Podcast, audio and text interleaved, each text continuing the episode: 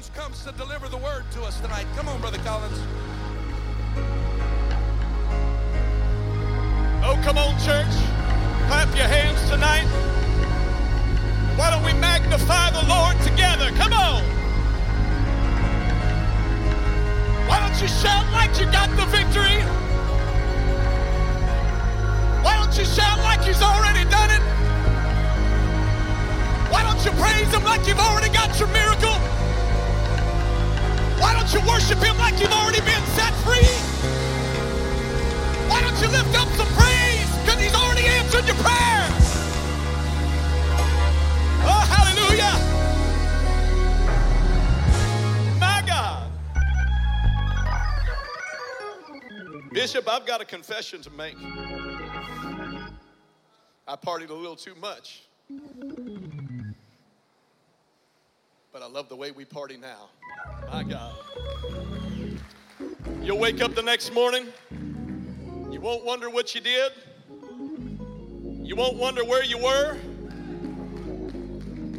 This will strike home to some people. You won't wonder who you were with. My God. Hallelujah. Well, I'm so glad to be in the house of the Lord tonight. And I'm so under equipped to be standing in this pulpit. I feel like tonight that I'm the third string pitcher in the bullpen. And there's so many greater men of God that are in this place than me that could do a much better job. But there's one thing, Bishop, that I don't do, and I don't back down from a fight. Because the fight is fixed. This fight is fixed in this house. This fight is so fixed. If you need somewhere to put your chips, put your chips right here in the Rock Church of Fort Myers. Because let me tell you something tonight. We're going to win. We're going to win. My God, we're going to win. If you'll just get into this church and you'll hunker down, you're going to make it to heaven. The fight is fixed. You can't lose with the stuff we use. My God, hallelujah. Amen. I'm here with a divine purpose tonight.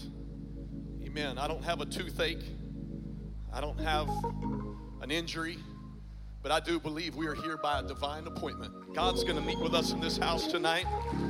My God. Bishop, there's not many times that a message keeps me awake. Last night, I tossed and turned, and I painfully relived some memories in my mind that I had to stir up so that I could deliver what I'm going to deliver tonight. I know you don't understand that. And hopefully, with the help of the Holy Ghost, I'll be able to deliver this to you like I feel it, like God gave it to me. So I need your help tonight. Are you with me, church? Come on. God's going to take us somewhere tonight. If you have your Bibles, let's go to the book of Genesis, chapter 37. I'm going to start with verse number one. I just got to say that I love my bishop. I love my that I, that that cheer should have been a little bit bigger than that. I love my man of God. Come on, come on, church. I might not say everything just right. I might have a little stutter in me like Aaron, but I love my man of God. And I wish I could express it better, but I love him. I love him. I'm thankful for him. And First Lady,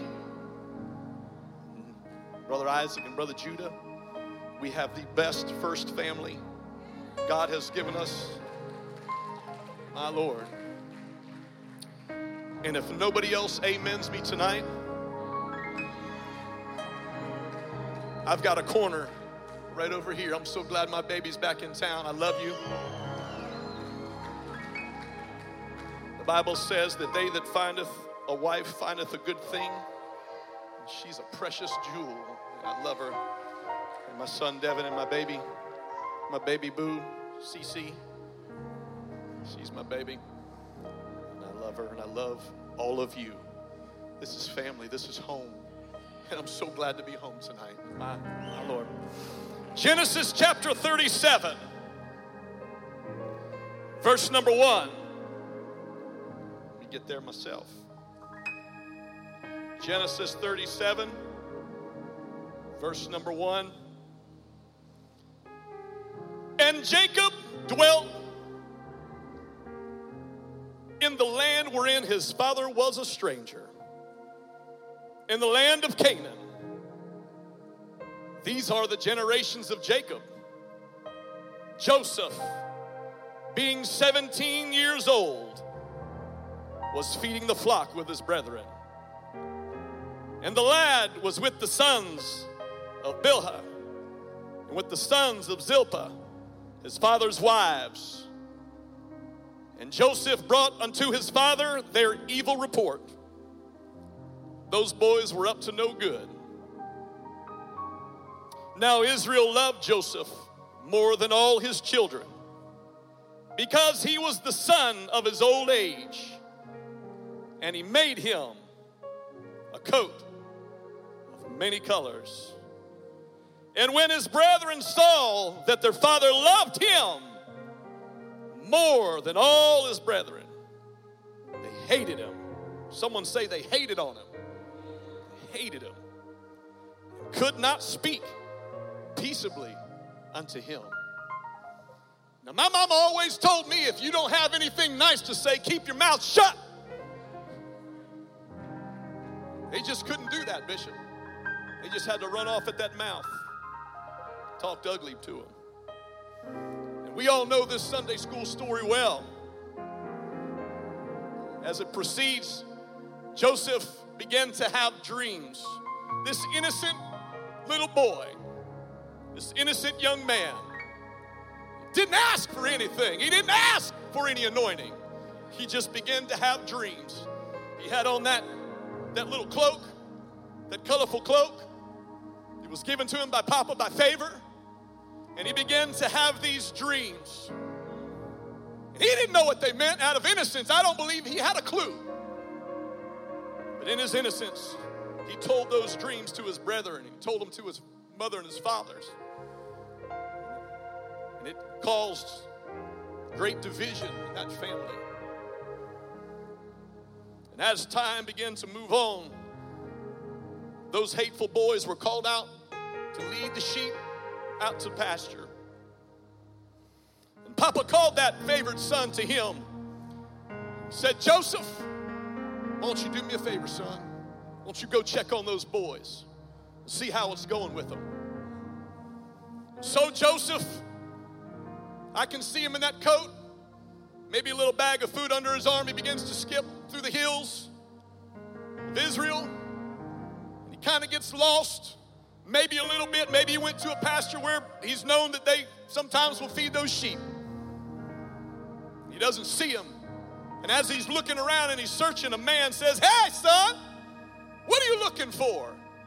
He says, Well, I'm, I'm looking for my brothers. They should be right over here in this lower pasture right here, feeding the sheep. That's where they usually are. So he said, No, they, they went on down this way. Take a left. Amen. Go by the Walgreens. You're going to see a pit bull in a, and a go kart. Hang a left right there. He said, All right. So he proceeds down the trail to where his brothers are. And the Bible says that they saw him as he was coming. They began to talk again, Bishop. They began to say some things about him. In verse number 18, it says that when they saw him afar off, even before he came near unto them, they conspired against him to slay him. Now, this changed from hate to murder. They wanted to kill their little brother, they wanted to snuff him out, take his life. And they said one to another, Behold, here comes that dreamer. Here comes that dreamer boy. He thinks he's something. We're all going to bow down to him. We're all going to submit to him, the youngest. That's not how it works in family. The oldest is supposed to be the head of the house, but now he thinks he's something. Come now, therefore, let us slay him cast him into some pit. And we will say, Some evil beast hath devoured him. And we shall see what will become of his dreams. What do you think about those dreams now, Joseph? And Reuben heard it, and he delivered him out of their hands. And he said, Let us not kill him. Come on, boys. And Reuben said unto them, Shed no blood, but cast him into the pit that is in the wilderness, lay no hand upon him, that he might rid him out of their hands to deliver him to his father again. Reuben, in his integrity, said, Maybe if I put him in this pit, I can go back later when nobody's looking and get him out and bring him back to Papa. Amen. And it came to pass when Joseph was coming to his brethren that they stripped Joseph out of his coat, his coat of many colors that was on him.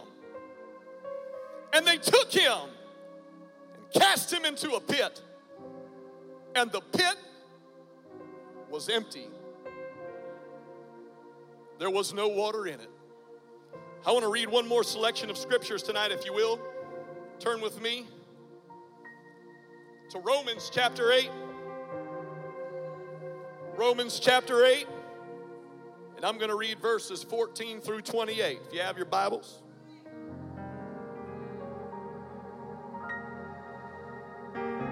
Romans chapter 8, verses 14 through 28. They read like this For as many as are led by the Spirit of God, they are sons of God. For we have not received the spirit of bondage again to fear, but ye have received the spirit of adoption, whereby we cry, Abba, Father. The Spirit itself beareth witness with our spirit that we are the children of God. And if children, then heirs, heirs of God, and joint heirs with Christ.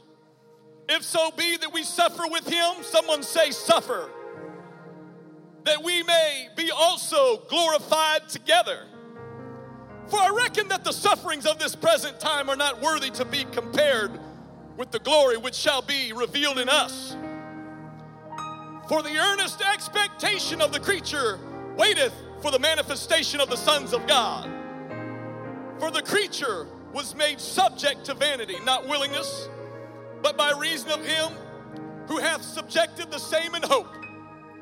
Because the creature itself also shall be delivered from the bondage of corruption into the glorious liberty of the children of God. For we know that the whole creation groaneth and travaileth in pain together until now. And not only they, but ourselves also, which have the first fruits of the Spirit, even we ourselves groan within ourselves, waiting, church, we're waiting for the adoption to wit the redemption of our body. For we are saved by hope, but not hope that is seen is not hope. For what a man seeth, why doth he yet hope for? But we hope for what we see not. Then do we with patience wait for it. Come on, church. Likewise, the Spirit also helpeth our infirmities. For we know not what we should pray as we ought, but the Spirit itself maketh intercession for us with groanings which cannot be uttered. Come on. And he that searcheth the hearts knoweth what is the mind of the Spirit, because he maketh intercession for the saints according to the will of God. And we know that all things, someone say, all things, all things work together for good to them that love God, to them who are the called according to his purpose. How many of you have a purpose tonight? Oh, come on, somebody. Hey, you don't know why you were born, but God knows why you were born. We don't know what tomorrow holds, but God knows what tomorrow holds. Hey, we don't understand why we go through some things, but God knows what we're going through. It's all for a purpose. With the help of the Holy Ghost tonight, I just want to preach for a few minutes what God has put on my heart. I want to help, with the help of the Holy Ghost, preach for a few moments on divine purpose. Divine purpose. If you could please put your Bibles down in the pew, put your phones down, and why don't we one more time lift up our hands? And why don't one more time we lift up our voices like thunder? And we ask God that He would have His way in this house tonight. God, I lay myself aside. I lay my flesh down tonight because God, you've got a purpose in this house. Oh, God, there's something that you want to do in this place. There's something you want to do in the lives of everybody that's in this house. And I want your perfect will to be done. Come on, one more time. Shout unto God. Someone worship. Someone magnify Him. Someone go ahead and glorify Him. Someone go ahead and exalt Him. Extol Him. Lift Him up. Oh, hallelujah. Someone said in Jesus' name. You may be seated tonight.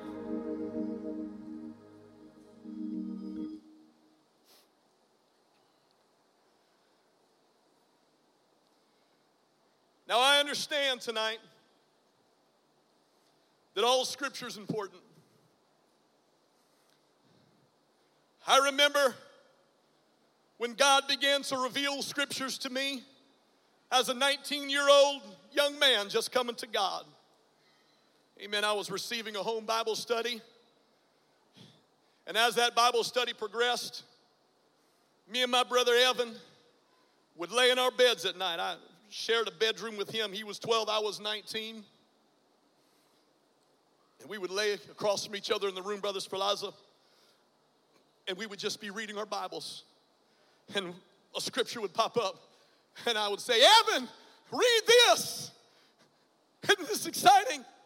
And out of the purity of our, our, hearts and in the revelation of Scripture, God would unfold things to my, me and my little brother in that bedroom, and we would share Scriptures with each other. And Scripture became a very important foundation in my life, as it should in every new convert's life. In this verse in Romans chapter 8, verse 28, began to be like a mantra to me and my wife. This verse, I never quite understood it, and I never really understand it even now. It's sometimes I, I just I can't fathom what things mean in some seasons of my life.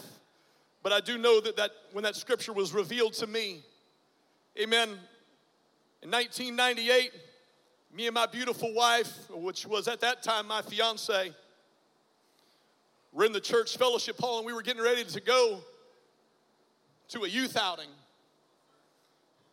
And as we were standing in that fellowship hall preparing to, to disembark and take these kids to go have some fun, very oddly, the phone that was hanging on the wall began to ring. And my beautiful wife picked up that phone, and she, as I looked at her, the look on her face went from answering the phone to unbelievable shock. And she just turned and handed that receiver to me. And on the other end of that line, Bishop was my mother. And she was sobbing. And she, she said, Honey, your grandfather just died of a massive heart attack. And I immediately collapsed into the floor, into a pile. And I began to sob because that wasn't just my grandfather, that was like my daddy. He raised me from a very small child. This man was 101st Airborne, Vietnam veteran, fought his way all the way through Vietnam. He was tougher than Chuck Norris, Sylvester Stallone, any of those other guys that, that, that, do their thing on the, on the screen with war movies and all that. This man was real and he did it. He's got a, I've got, my mother's got his flag box, and you can't see it because of all the pins and the ribbons from this man. what he did for us for freedom. And so, me and my fiance began to gather my things, and we took a trip to, to Delaware to where my grandfather lived in Seaford, Delaware, and we, we made that long trip. And we get there, Bishop, and all the families gathered in, all military, all his sons were military. Everybody was, was invested in our freedom. And these strong men, my strong uncles, were weeping. And the day before the funeral, we get a phone call. And the, there was a preacher on the phone that was supposed to preach his funeral and told my precious grandmother that, that he couldn't do it. So I was in Bible college trying to find the will of God, and I looked right in my grandmother's eyes and said, Mama, let me do this. Let me take care of this. And she said, Yes, yes, son, go ahead. And she placed it in my hands. And God opened up the doors. And I called my pastor, and it just so happened that his roommate in Bible college was in the city next to us. And he said, I'm gonna call him, and he's gonna call you, and we're gonna get it together, and we're gonna make this happen. And so we did. And one day, we went and met with him and arranged the funeral. And me being 21, 22 years old, never said anything, never stood in a pulpit, never spoke in my life. But something inside of me said that this is something that you have to do. And so I put it together and I stood up there. My knees were shaking and my hands were shaking and the paper was quaking. And I delivered my heart to my own family. And I preached my grandfather's funeral.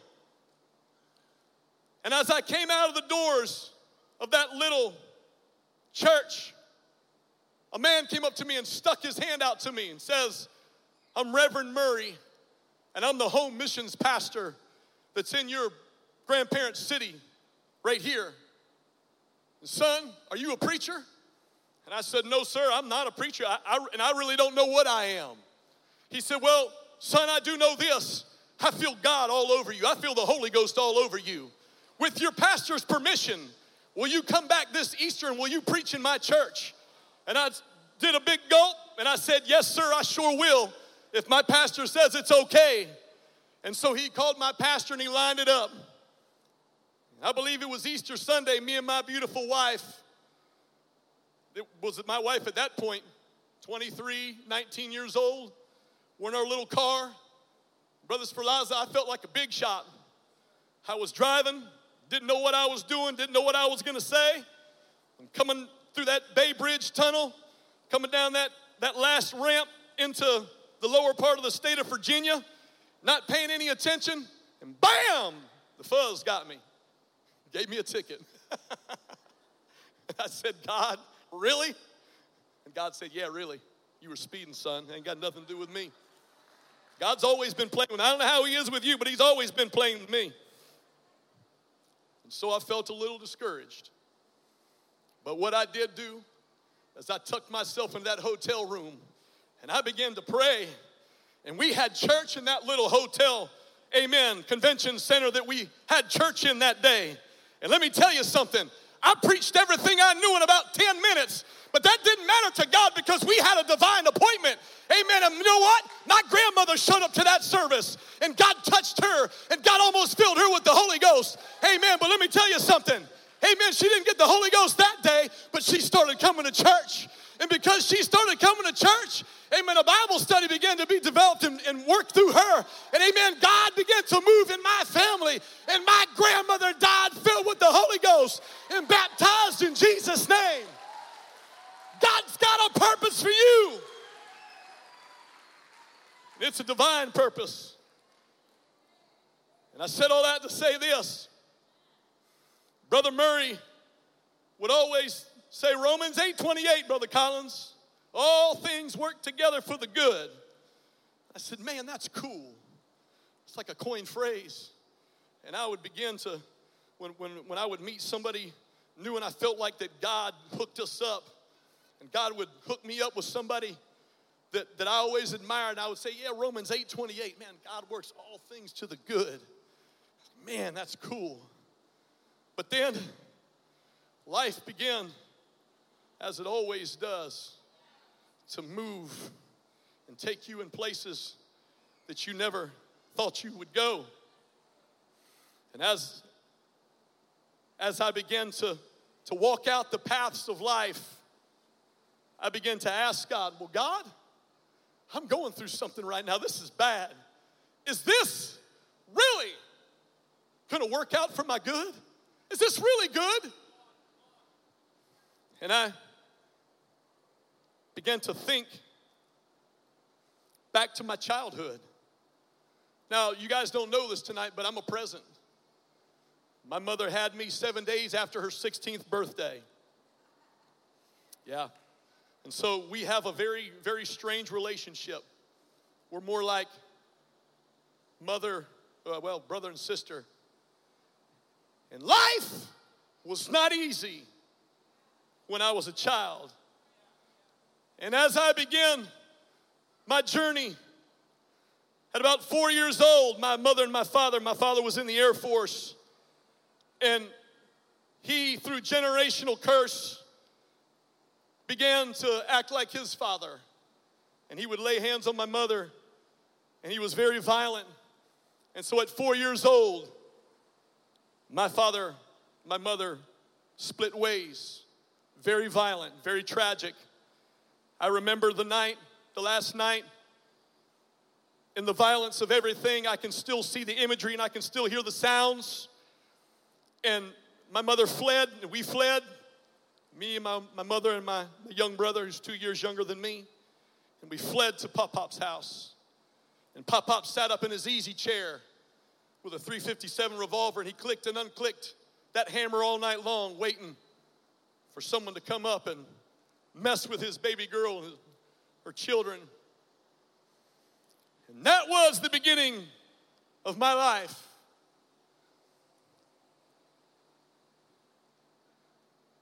Life goes on. And my mother raised me the best way I, that she knew.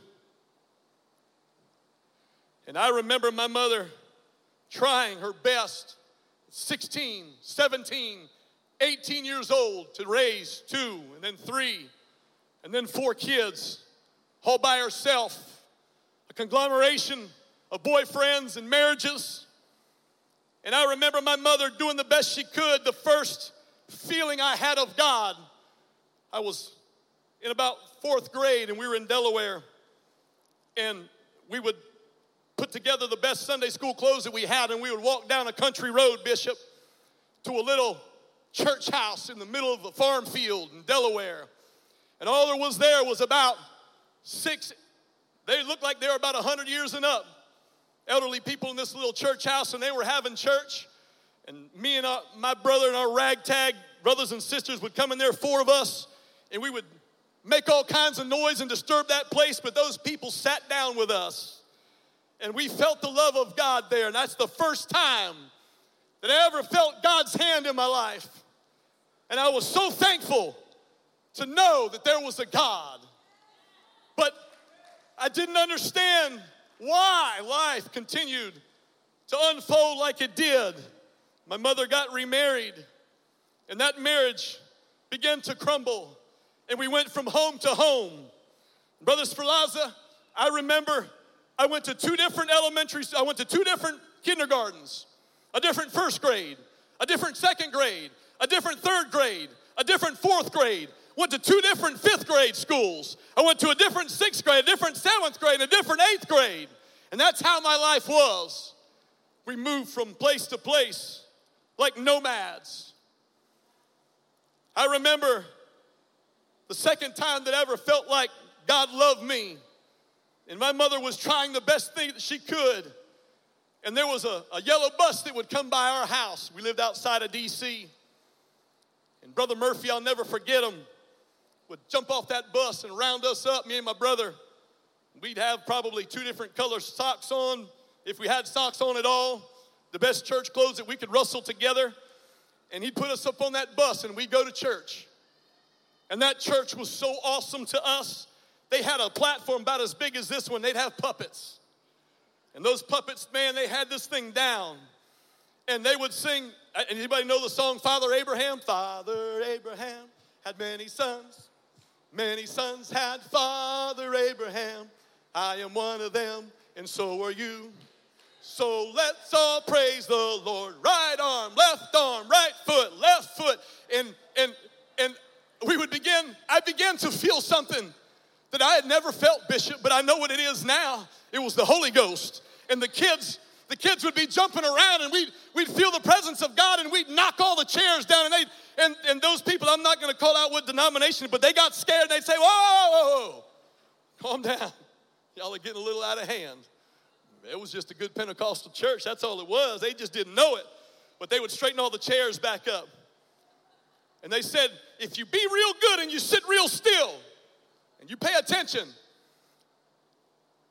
this was when Star Wars first came out. I'm being a little carnal, but, but we got this box of peanut butter C3PO Star Wars cookies. And if you're good, you recognize you, we'll give you that box of cookies. And Bishop, I really love some Star Wars. I really love some C3PO. And I'm, let me tell you something, I really love some peanut butter cookies. So I sat there and I didn't move. That was church. You laugh, but man, I wanted those cookies. And so I sat there just as still as I could. Man, them puppets are up there and they're talking in different voices and they're cracking jokes, and I'm just, man, I'm like a petrified log.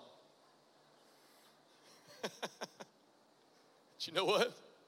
With divine help, I got those cookies that service. And I don't know why I'm so proud that I sat so still, but it's because God was moving in me. There was something inside of me, was it had to be the Holy Ghost. I didn't have it yet, but God was all over me. And He said, Son, I know you don't understand it. I know you don't understand why you're going through all the things that you're going through. I know you don't understand why there's so much violence around you. I know you don't understand why you, your family has to move so much. And I know you don't understand why the things that you're going through, but I've got a divine purpose for you.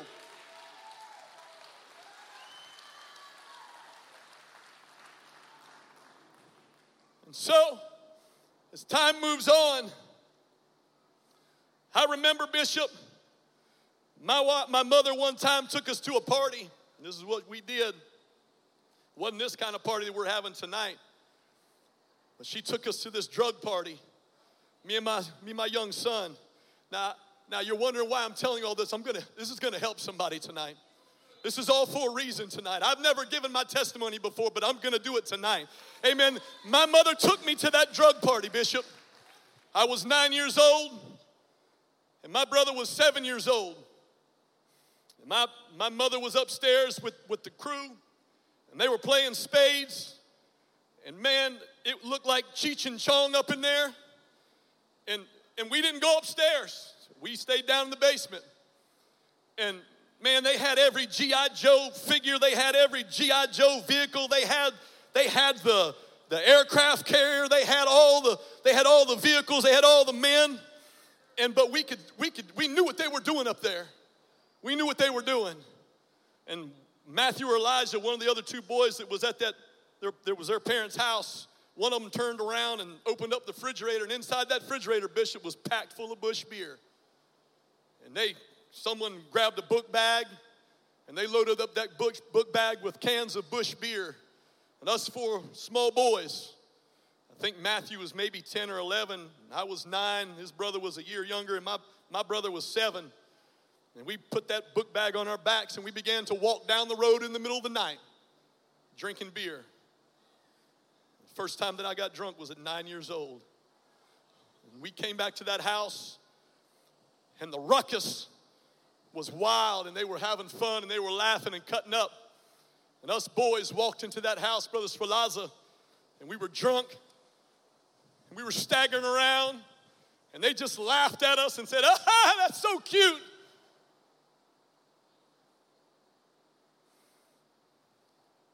And so they ushered us down into a camper down by the river and Matthew and Elijah's mother stayed up with us all night long to make sure we didn't go out in the river and drown. And that pretty much epitomizes what my childhood was. And as the years began to move on, I remember my mother hitting rock bottom, just about rock bottom. And I was probably 11 or 12 years old. And we had to move it into an apartment in inner DC. And it was rough. Talking about three story buildings with the, with the glass that had mesh in it and went up all three stories. You could watch somebody walk up the stairwell. And if you watched them walk up the stairwell, you could see the connect the dots of bullet holes because people would shoot at people as they ran up the stairs. They had an armed guard that, that manned the, the guard shack to keep the drug dealers separated, to, to keep the different gang members from, from mixing up and having shootouts. And that's where we were living. And my, my mother fell in love with that guard in that guard shack. And they began to have a relationship. And in that relationship, there was ultra violence. Ultra violence. And I remember as a 12 and 13 year old boy, my little stepbrother, his older brother, Petey, was about 19 years old.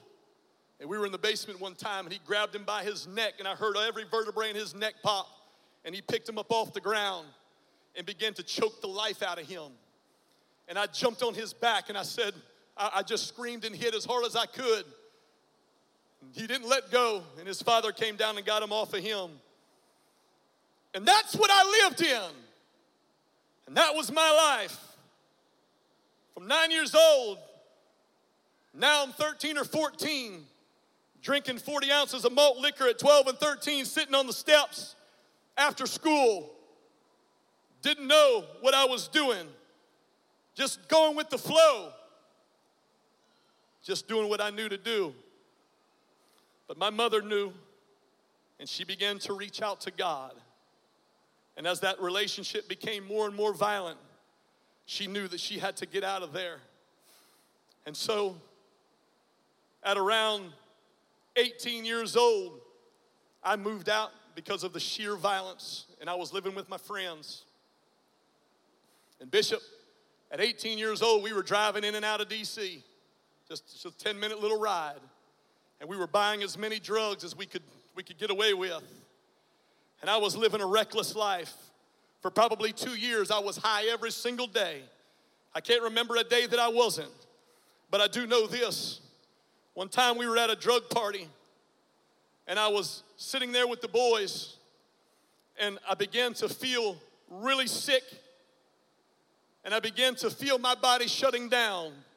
And so I got up from that table and I staggered and I went outside and I fell into the bushes and I laid there for about 30 or 40 minutes. And I got myself up and I laid out, got into the house and laid out on the couch. And I laid down on that couch and I could feel my body strategically shutting down. And I said, God, I don't know what's going on, but I know I don't want to die. And I know that you love me. If you will just let me live, I promise you that I will find you. I promise you that I will find you. And I promise you that I will love you and I will serve you. And God let me live that night because He knew that I had a purpose. He knew that I had a purpose. And so my mother, within just a few months of that, called me and said, Hey, we have to get out of here. I'm remarrying and I'm moving to Maryland and I'm getting back together with my old high school sweetheart and we're going to get married. I hadn't lived with my mom for about a year and he's, she said, You got to come with us. She knew that I was headed for death and destruction. So, with my homeboys, not at the house, they were all gone. I took everything that I had and I laid out my comforter on the ground and I put everything into it and I gathered up all four corners and I threw that comforter over my back and I walked away from that life. And I said, I can't do this anymore. I've got to do something different. And my mother picked me up. This is divine. This is divine purpose. And she moved us to Maryland. And I began to feel God moving in my life. But I still didn't have a direction. And who now is my father, my mother married, said, We've got to get him some help. And so they began to take me to church. And Bishop, I tried. I tried to go to that church. And I tried to do to live for God. I tried to feel God, but I didn't feel anything. And so I began to do drugs even more. It was, it was even worse. Every single day, overdosing, every single day. And my mother was like, He's gonna die. We have to do something for him. We have to do something to save him. And God began to move. And my father, my now father, got a promotion. And we moved to Raleigh, North Carolina in 1995. August of 95, I just graduated high school. And we went to North Carolina. And my mother once again said, We've got to find a church. So we did. We found a church. We went to that church, and that church was doing the best they could. And it just, it just wasn't it. It was just a little country church. And I said to myself, and I told my mother, I said, Mom, if this is what church is all about, and if this is what God's all about, I don't want anything to do with it. I'm done with God, I'm done with the church, and I'm done living this life. I'm gonna kill myself. I'm done. I can't live like this anymore. And so my mother said, Well, let's, son, let's just try one more church. So we did. Bishop, we found a church with some soul. Because if you rewind the tape, just a few months before we moved, we went to this little church outside of DC. And this church was a little more charismatic, and the, the preacher, and they, they did, they played music, and we were getting with it, and we were dancing. I'd never been in a church like that. And the preacher got with it, he was preaching about joy. And man, I was crying and I was jumping, and my dad, my stepdad was looking at me and he was crying. He said, Man, this is it. We're gonna make a breakthrough. And we felt it and we went to the front. They called us to the front and we cried and wept, and then they shut it down and they pushed us into a back room and said, If you sign this little card, you're going to make it to heaven. And I said, Man, I went out in the parking lot, had jean shorts on and a dress shirt, and lit up a cigarette and said, If this is, if this is God, I'm lost. But God knew where I was at. God knew exactly where I was at. We went to that little church in Raleigh and it was popping and it was, it was jumping. The preacher was preaching and it sounded good. And I was like, this is what I'm looking for. This is God. This is the Spirit of God. This is what I need. And they were like, yeah, well, you might feel a little better at the church across the street. And I was like, wow, I'd never, never encountered that before. But it was God's divine appointment. The next Sunday, we stepped into 2312 Lake Wheeler Road, First Pentecostal Church of Raleigh, North Carolina, Pastor Wayne Huntley. And we walked into that place, and that place was rocking, and I could feel the Spirit of God. And I was like, you know what? This is it right here. Hey, but you know what? I was from DC, and it was Western Roundup Sunday. Everybody had cowboy hats on, they had big belt buckles. And I said, Whoa, no, this ain't it. But you know what? It was different. I couldn't deny what I felt in that church that night or that day. They had a little dinner on the grounds and so we went to that dinner on the grounds, and man, there was so much food. I, I didn't know anything about Pentecost. I didn't know Pentecost was, was 50% spirit and 50% eating. And I was like, man, I really like this. And so we were at that dinner on the grounds, and they were pigging out, and, and some brother came up to me and said, Hey, how did you like that church service? And I said, Well, you know, I see your cowboy hat and I see your belt buckle and your cowboy boots. And I said, Man, that just ain't for me. He said, Yeah, you know what? You know, it ain't all about all that. That's, we, it, ain't, it ain't really like that. Why don't you come back tonight and come to church and it's going to be a little bit different? oh, my Lord. I went back to church that night and the Spirit of God began to move and the Spirit of God began to work on me. And I began to feel the Holy Ghost and I said, Lord, what is this? And God began to change me and God began to, to move on me. And I, I felt God all over me and I said, Hey, I finally found what I'm looking for. And it was on October the 8th of 1995 that God filled me with the baptism of the Holy Ghost. And I was baptized in Jesus' name.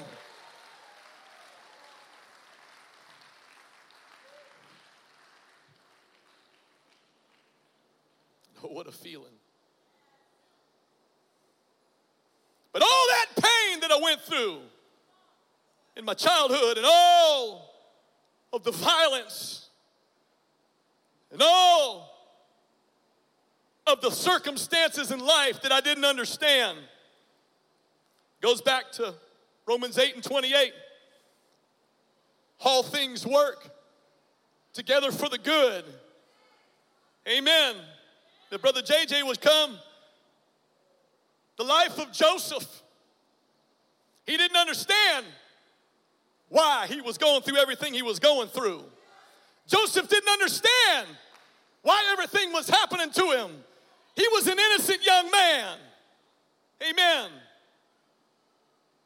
And all the events from his life, the childhood trauma, even through his adult life, the misery, amen, and the happenstances of life, they set him up for a divine purpose.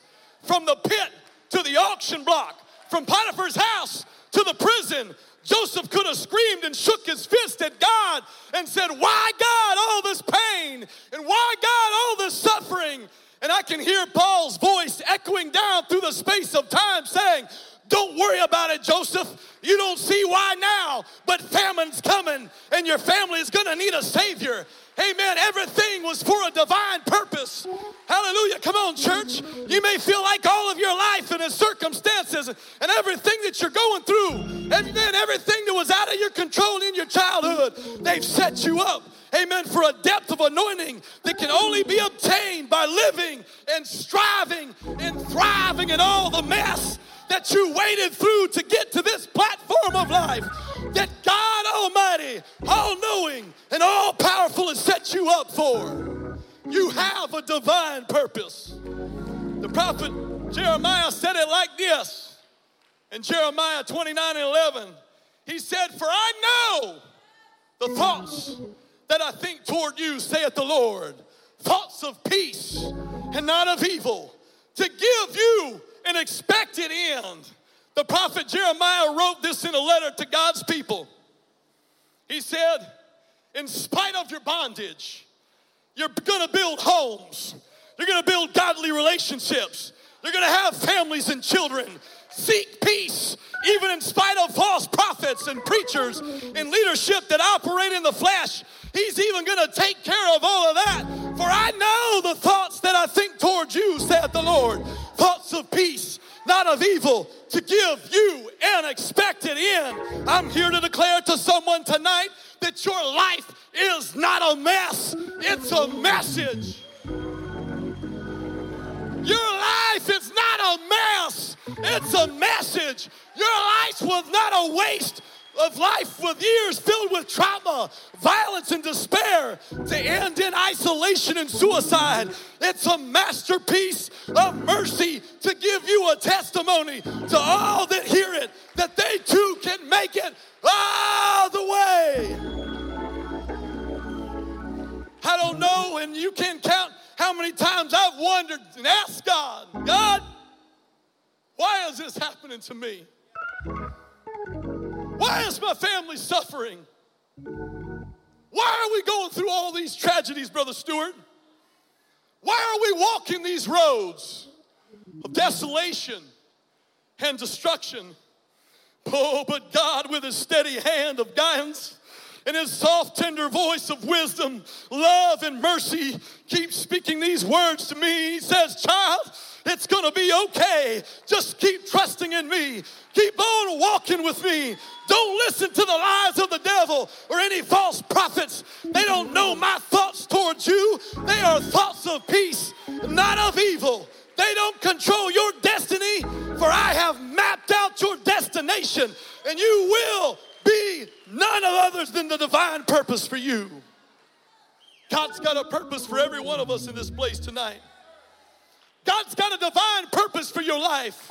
You don't know why you went through all the sorrow that you went through. You don't know why you suffered all the violence that you suffered.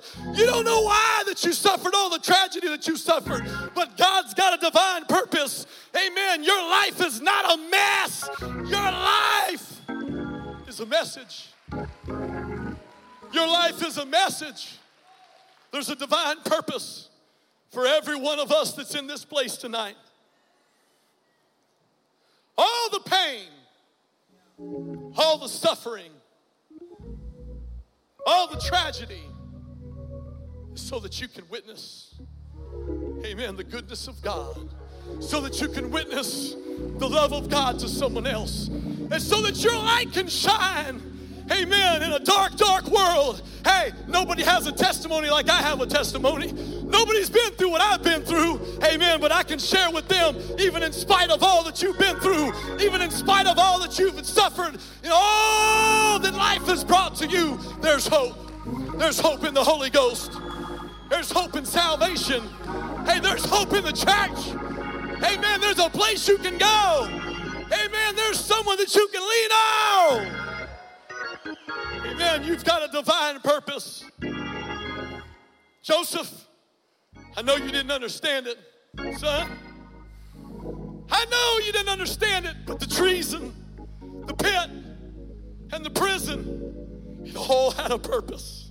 David, all the mistakes that you made, all the family trauma, the violence of war, rebellion and betrayal. I know it hurt, son, but I had a divine purpose for you. Hey, Ruth, you suffered not only famine, but you lost your father in law. You lost your husband. Amen. You lost your nationality, but God's got a purpose for you.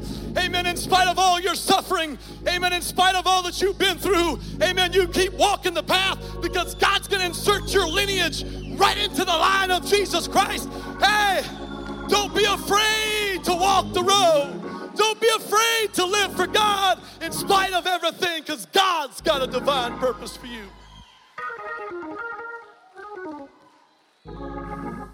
So, why do we suffer? Amen. Because this world needs a testimony, this world needs a light. Amen. The Bible says that we're a light that shineth on the hill that can't be hid. You know what?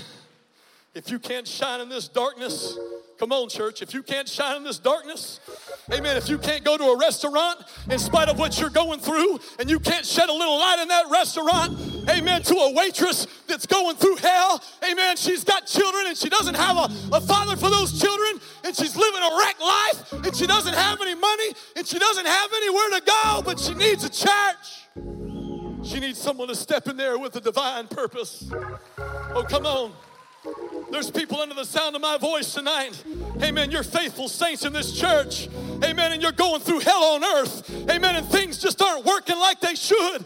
Amen. And things aren't unfolding like you think they should. And amen. You're living paycheck to paycheck. And, and things are happening and things just don't seem to be going right. Just know this tonight that God's got a divine purpose. Hey, I'm not worried about the outcome. I'm worried about the income. I'm worried about the up go. I know God's got a purpose for me. God's got a purpose for me. And it's a divine purpose. I wonder if there's anyone in this place tonight, amen, that feels like I can't take it anymore. This is too heavy for me. I feel like I'm going to buckle. Hey man, don't buckle. Come down to this front tonight. Come on down to this front tonight lift up your hands. Hey man, you know what? The Holy Ghost is going to give you strength tonight. The Holy Ghost is going to give you unction tonight. The Holy Ghost is going to give you, amen, a brand new fresh anointing tonight. Hey, let me tell you something. There's not a road that I haven't hardly walked down. I'm not wishing any more ill on my life, but I do know this. Amen. No matter what I'm going through, I've got to keep on walking. I got to keep on stepping because it's not about the circumstance. It's not about what I'm going through. It's not about what's being afflicted on me. It's about the divine purpose that's in my life. It's about how God can use me, amen, to reach out to another soul. Your life is not a tragedy, it's not a mess. You have a purpose. You have a divine purpose tonight. I want us all to lift our hands right now. Amen. There's people in this place right now under the sound of my voice. In the last year, you've had more questions than answers. You've had more suffering. You've had more setbacks. But God wants you to know tonight, amen, that your life is not a mess. Your life is a message. Child of God, mother, father, young person, lift your head up.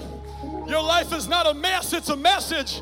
Amen. It's a message of mercy, it's a message of grace, it's a message of God's love. Amen. It's our mandate from God to reach out to as many souls in Fort Myers and Lee County as we possibly can. But we can't do that hanging our head. We can't do that with our lips down and our heads tucked. We got to do it, amen, with the joy of the Lord in our hearts. We've got to do it with the Holy Ghost smile on our face. We've got to do it with anointing that only God can give. Amen. We've got to reach. We've got to minister. Amen. We've got to lay hands. We've got to pray. We've got to knock doors. We've got to teach Bible studies. We've got to reach the lost at any cost because that is our divine purpose. That is our divine purpose. Oh, come on, worship the Lord right now. Well, hallelujah. Why don't we lift up our hands right now? Why don't we lift our hands up to heaven and say, God, I don't know what you're doing. I don't know why I'm going through this, but I do know that you're real, that you're an ever present help. And I'll do whatever I gotta do. I'll suffer whatever I gotta suffer. But amen, the rapture could take place tomorrow.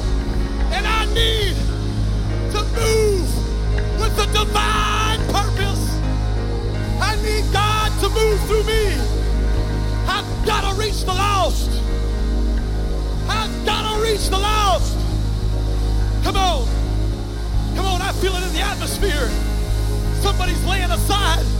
Someone's laying aside that burden. Someone's laying aside that sorrow. You're laying aside that depression. You're laying aside those questions. And you're saying, I don't care.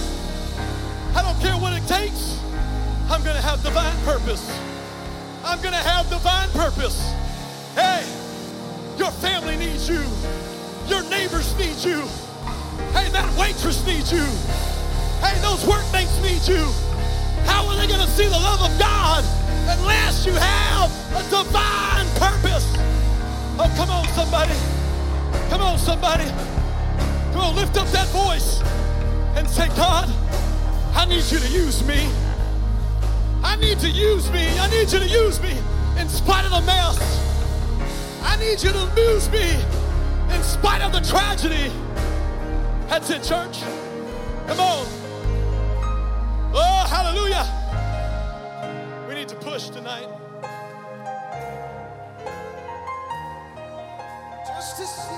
I'm going to say this before I put this microphone down.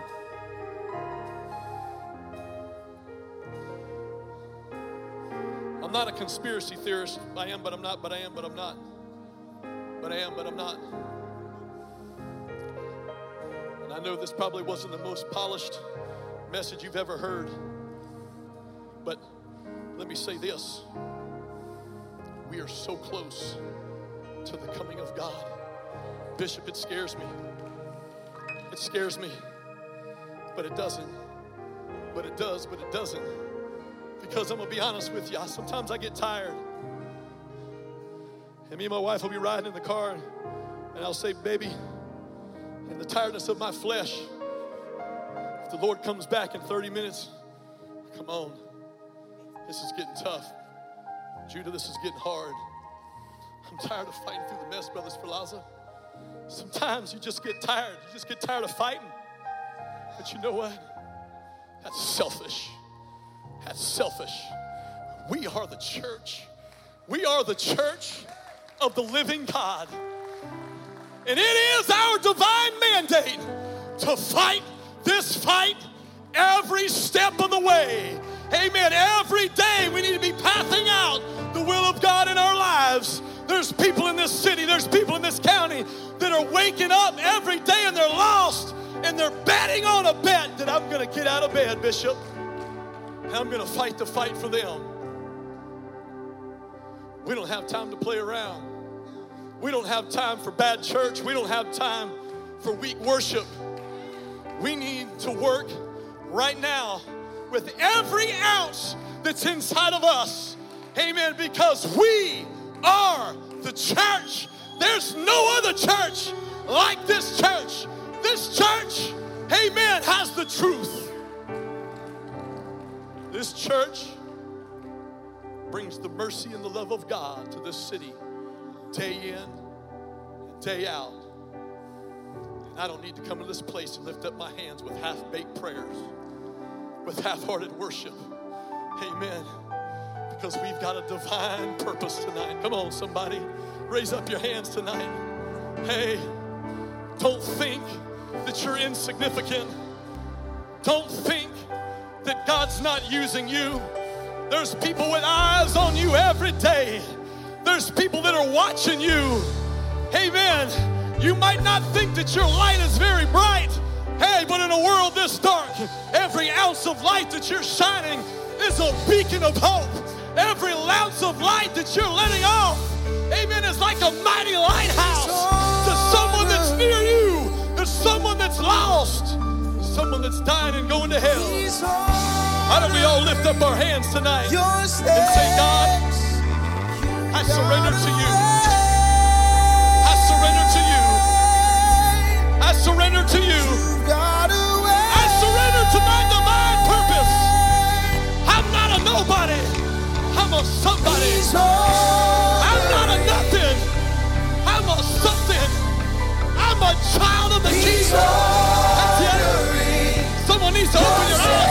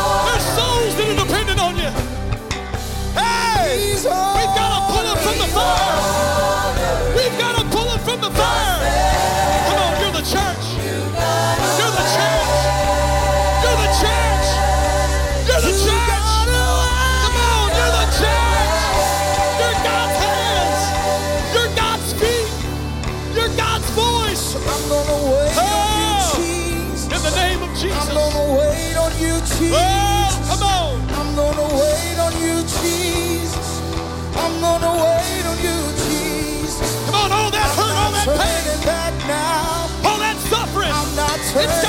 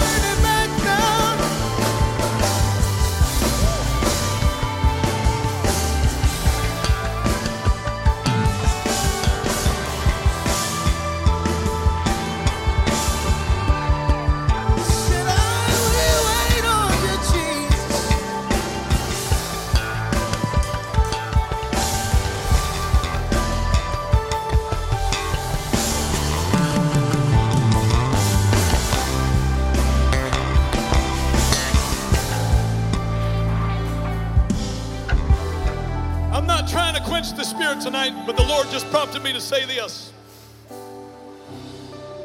When I'm done saying what I'm going to say, we need to have a response.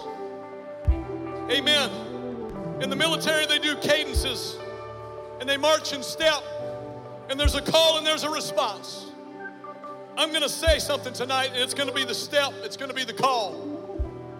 But we need to have a response tonight. I'm going to be very, very transparent and vulnerable tonight. I have a lot of insecurities in me. I have deep insecurities in me because I know me. Brother Spalaza, I know me. I know what I'm lacking, Bishop. I know where I fall short. But this is what the Lord just prompted me to say tonight. In spite of your inadequacies, in spite of your insecurities, in spite of your weaknesses, in spite of your lack in skill, talent, and whatever, tonight, Rock Church, we need to lay all of that aside. We need to lay all of that aside. And this is what I want us to do right now. Everyone in the sound of my voice, if you're able, I want you to stand to your feet. And I want you to lift up your hands. Everyone in the sound of my voice, lift up your hands. This is what it's going to take to win this city right now in the time period that we're living in because God is coming very soon. In spite of your insecurities, we all have insecurities. None of us are fully equipped, and none of us are so secure that there, we think that there's nothing that we can't do. But in spite of all of that, listen to me, church. We need to tonight. We need to get a boldness in us. We need to get a boldness in our spirits that only God can give us. A boldness that says, in spite of what I lack, God can use me for end time revival. Oh, come on. Lift up your hands tonight. I want us all to let out a shout. I want you to lift your voice like you haven't lifted your voice. Come on, right now, in the name of Jesus. God, give me a boldness that the devil can't stop, that the world can't.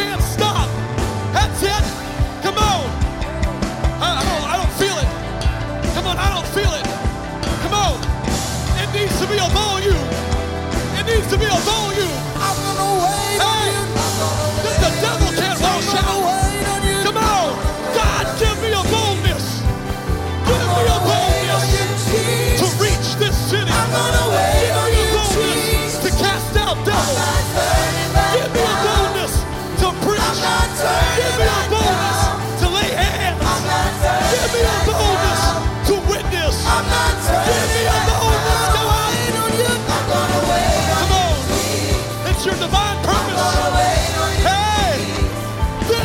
city.